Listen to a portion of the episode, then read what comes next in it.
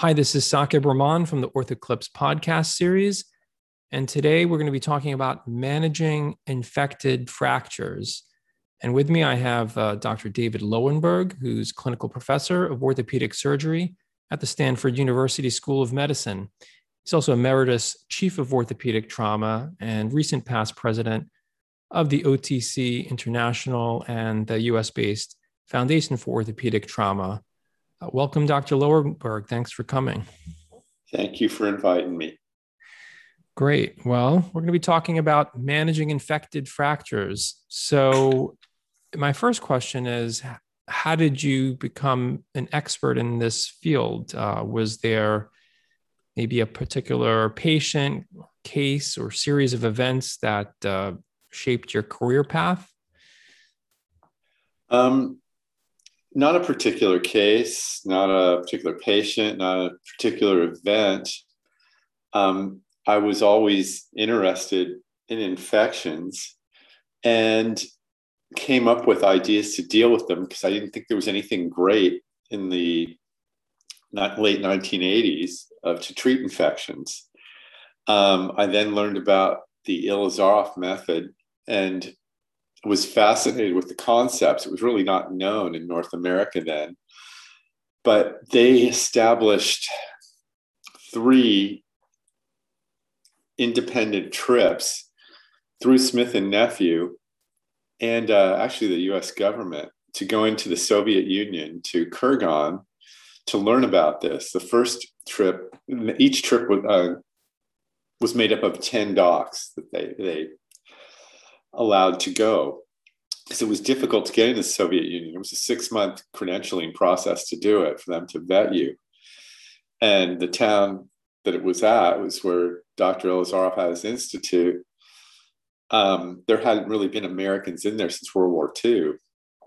So the first group went, and there was some a little bit of clamor.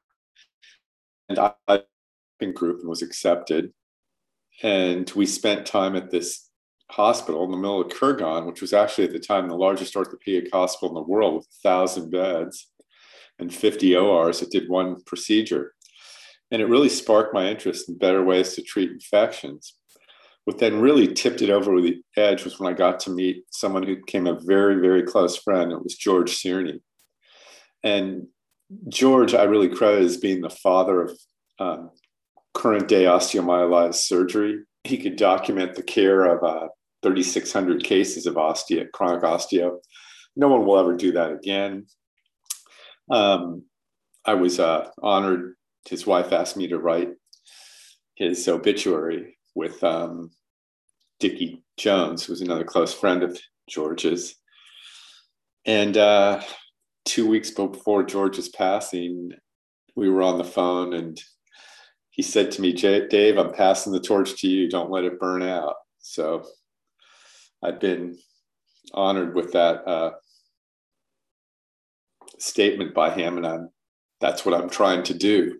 The other person who was a huge influence was Harry Buncke, the father of microsurgery, who's a close friend. I worked with him for years. I still co-direct the Buncke Microsurgical Research Lab. And those two things together really pushed me in this field. Interesting story. And um, good for uh, some of the young surgeons to kind of hear hear that. Um, so, getting to osteomyelitis surgery, what what are some of the most common mistakes you see still being made with the management of infected fractures that you want our listeners to hear about? I think that's a real important question. One is I I, see a lot of mistakes made, not you know once a month, but one or two a week that get sent in, and they're not from just my area; they're from around the country.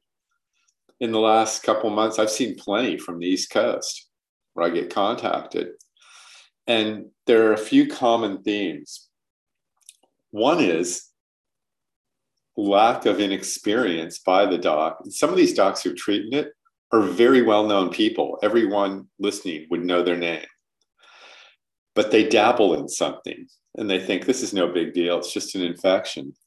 So the first mistake they make is they think all osteomyelitis is the same and you can treat it the same. Therefore, they never stage it.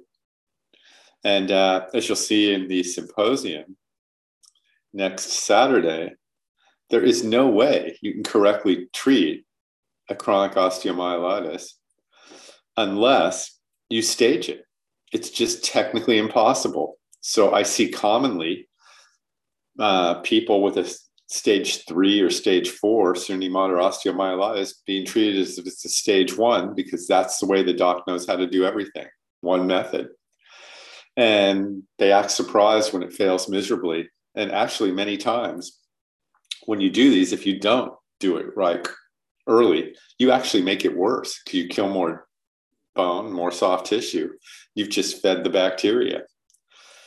The second thing is the indiscriminate and non-logical use of antibiotics it just sickens the patient more and makes them a worse host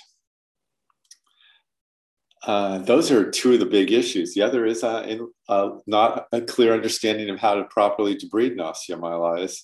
And part of that goes back to the first statement. They never staged it to determine what it was. And these aren't rare occurrences, these are common occurrences. Um, good to know. Um, one thing, um, oh, I do want to make a plug for what you mentioned the uh, Philadelphia Orthopedic Trauma Symposium coming up this Saturday, June 12th. You can hear from Dr. Lowenberg uh, and others. He'll be doing a session on managing infected fractures. You can go to orthoclips.com or temple.edu slash CME to learn more about the program and how to register. Um, so, with those mistakes in mind, what are some of your tips for the best use of local antibiotics? Um, thinking about um, what to use in materials like um, polymethyl methacrylate. I get asked sometimes when do you use calcium sulfate?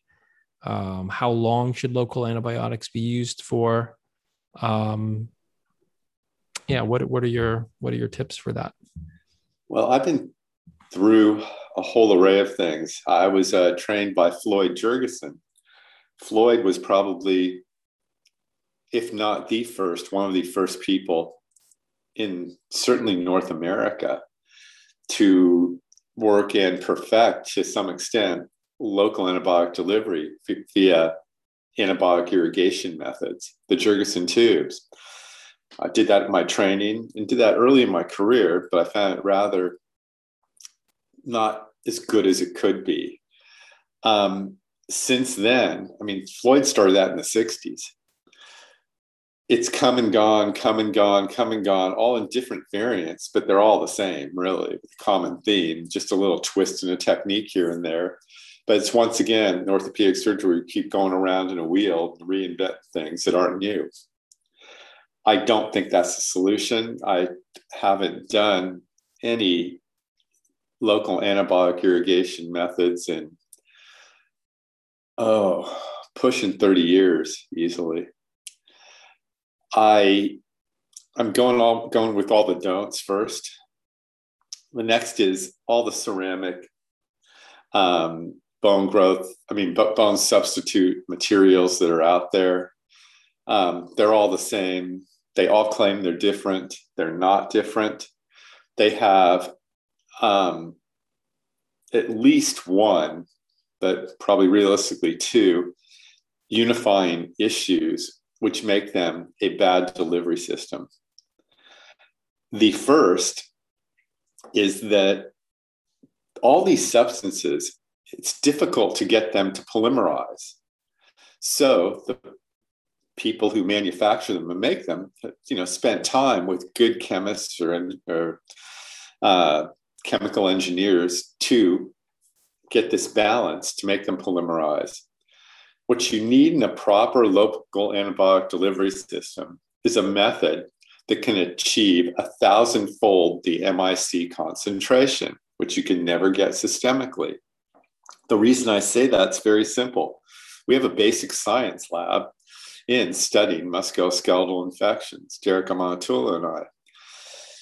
And the data is crystal clear that when a bacteria goes into a sessile phase of growth, normal concentrations of antibiotic don't even get into the biofilm, nor do they have an effect on the sessile phase of growth. You have to be at least a thousandfold greater than that.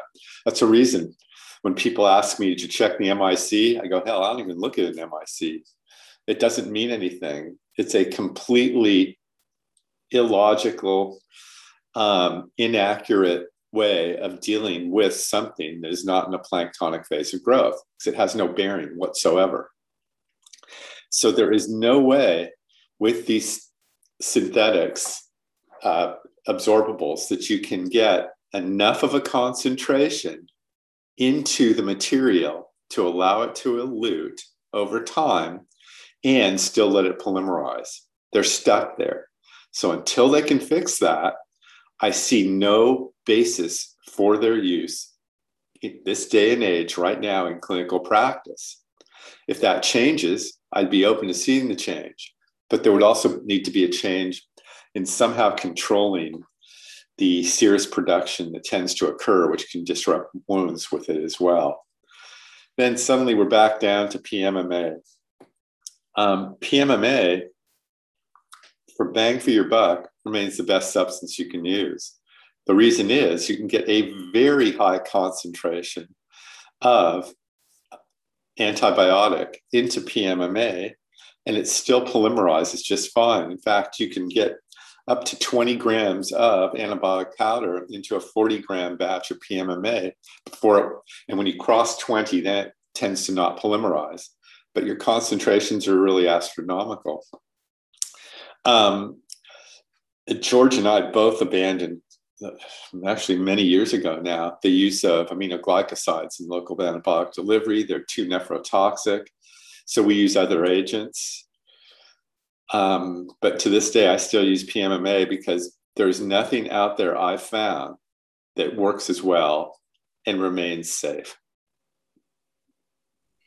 I actually um, saw an article in the JBJS American uh, a month ago. Uh, I think it was May 5th, looking at acute kidney injury, treating periprosthetic joint infections after total knees with uh, antibiotic loaded spacers and um, had not insignificant number of AKIs. It was like 14% in patients who had no pre-existing kidney disease. And if you had any kind of pre-existing kidney disease, you know, the the, the rate went up to like 45%. And that was with um, Vanco and aminoglycosides in their mixtures.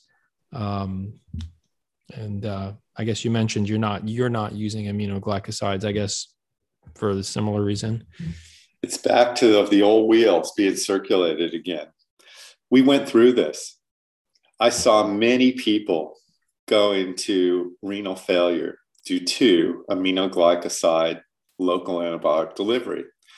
Originally, when we were first seeing it, it was through tube irrigations because it was uh, uh, and polymyxin. And it doesn't take much in someone who's older to push them over the edge if you go to the literature and look at all the case report series on local antibiotic delivery nephrotoxicity, they all include aminoglycoside except for two articles. Two, um, in the abstract, say it's vancomycin induced. However, if you get beyond reading the abstract and read the body of the article, those patients all had aminoglycoside in the antibiotic mixture as well. When George and I discontinued aminoglycosides, and we still use, uh, we, well, the, the, the, I still use vancomycin as he until his death, and with other agents. Neither one of us, up until his demise and uh, to me till the present, have seen a single case of amino of um, nephrotoxicity from the delivery methods we use. So this is just a, an article in JBJS rehashing something that's been beated around for years, but we're, we're making the circle again. Do you have a, a, good reference you would recommend for surgeons looking for um, appropriate antibiotics to use in their uh, local delivery? Um, yes, there was an ist- issue of techniques in orthopedics. The um, journal that Bruce Browner is the editor in chief of, um, that I, I, was guest editor for to uh, in memory of George as a tribute to him. And it was by Reiner Schnettler and Volker Alt. It was Techniques in Orthopedics, volume 30, the December issue of 2015. Has a very nice um, article outlining antibiotics that can be used. And uh, one of the pet things is when you hear someone ask, oh, well, is that antibiotic heat stable in cement? Well, if you're using the concentrations we like to use to get these dosages, it doesn't, it's, it's a moot question because the antibiotic doesn't get hot enough to matter. Okay, interesting. Um, well, let's move on. What what are some of the other management principles and techniques that have changed uh, the most for you in your practice? Let's say over the last ten years or so. Um, if one, if, if any, yeah. Well, one that hasn't is the basic principles George came up with, not me. You have to create a living wound, and the order of treatment of proper debridement and um, eradication of infection as chronic osteomyelitis is a surgical disease, combined with dead space management and soft tissue reconstruction, and lastly, bone reconstruction. You have to go in that order. You can't skip a step unless it wasn't a problem, which is rarely the case, though. What has changed is one thing at our institution is I was able to put together a very coordinated system working with our ID docs. There are only three ID docs that are trained in musculoskeletal ID. I had the fortune of being able to train them. And so the dictum from the chair of ID is uh, those three will be the only ones that see these patients because they understand it and understand when antibiotics are needed and not needed. That is huge. The other thing is, I've learned to have almost not, I wouldn't say a disregard, but for a lack of care of whether, of, of the specifics of the microbe causing the infection. We have a, an algorithm method where all we're looking for is, is the infection predominantly prokaryotic, fungal, or mycobacterial. And from those three data points, the treatment does not change. And the cure rate remains over 98%. I think what has changed is my appreciation for the fact that probably very little, if any, infections are one organism. It makes no sense why they should be. We can only culture a small fraction of microbes that exist on Earth in any medical microbiology lab. And with the better DNA technology, it's come very clear almost all infections are polymicrobial. Okay, interesting. Um, well, I want to ask one more question before we wrap up, which is um, which advancements or changes, uh, one of them you might have hinted at, do you foresee happening in the next five to 10 years in this field? I see one big thing. It's it's more of a hope than whether I know it will be a reality. And that's that the thing I've been pushing for a number of years, and I know George felt the same way, and my ID docs do, is we have to get away from the just totally inappropriate and rampant use of antibiotics to treat this problem. They simply do not work. Systemic antibiotics will never cure a case of chronic osteomyelitis. They will change it, they can suppress it. But we're talking cure here, not covering up. And the rampant use of antibiotics into our environment is something that's a huge, probable, huge health problem. Pro- probably not for me, but certainly for my grandkids. The London School of Tropical Medicine and Epidemiology as well as the CDC, have both predicted that by the year 2050, the leading cause of death in the world won't be cancer, won't be trauma, won't be dysentery, none of those things. It's going to be death secondary to multi drug resistant organisms. So we need to change now. And I think the treatments are going to have to change where we don't use antibiotics. There are going to be better treatments for this, such as short chain RNA, to talk to microbes and just put them to sleep and get along with them. And I think that's where the future is. Is it five years? Is it 10 years? I don't know. 10 years ago, I thought it would be by now. I'm wrong. But I'm hopeful in the future that's where we will go. All right. Very, very interesting stuff. And uh, we um, look forward to hearing more from you again at uh, this Saturday's Orthopedic Trauma Symposium, which is a webinar online. You can go to orthoclips.com to get more information on the program and register. Uh, we've been talking with uh, Dr. David Lowenberg on management of infected fractures. Dave, it's been a pleasure. Uh, real interesting stuff. Thank you for coming on the show. Thank you, Saqib. Look forward to next week.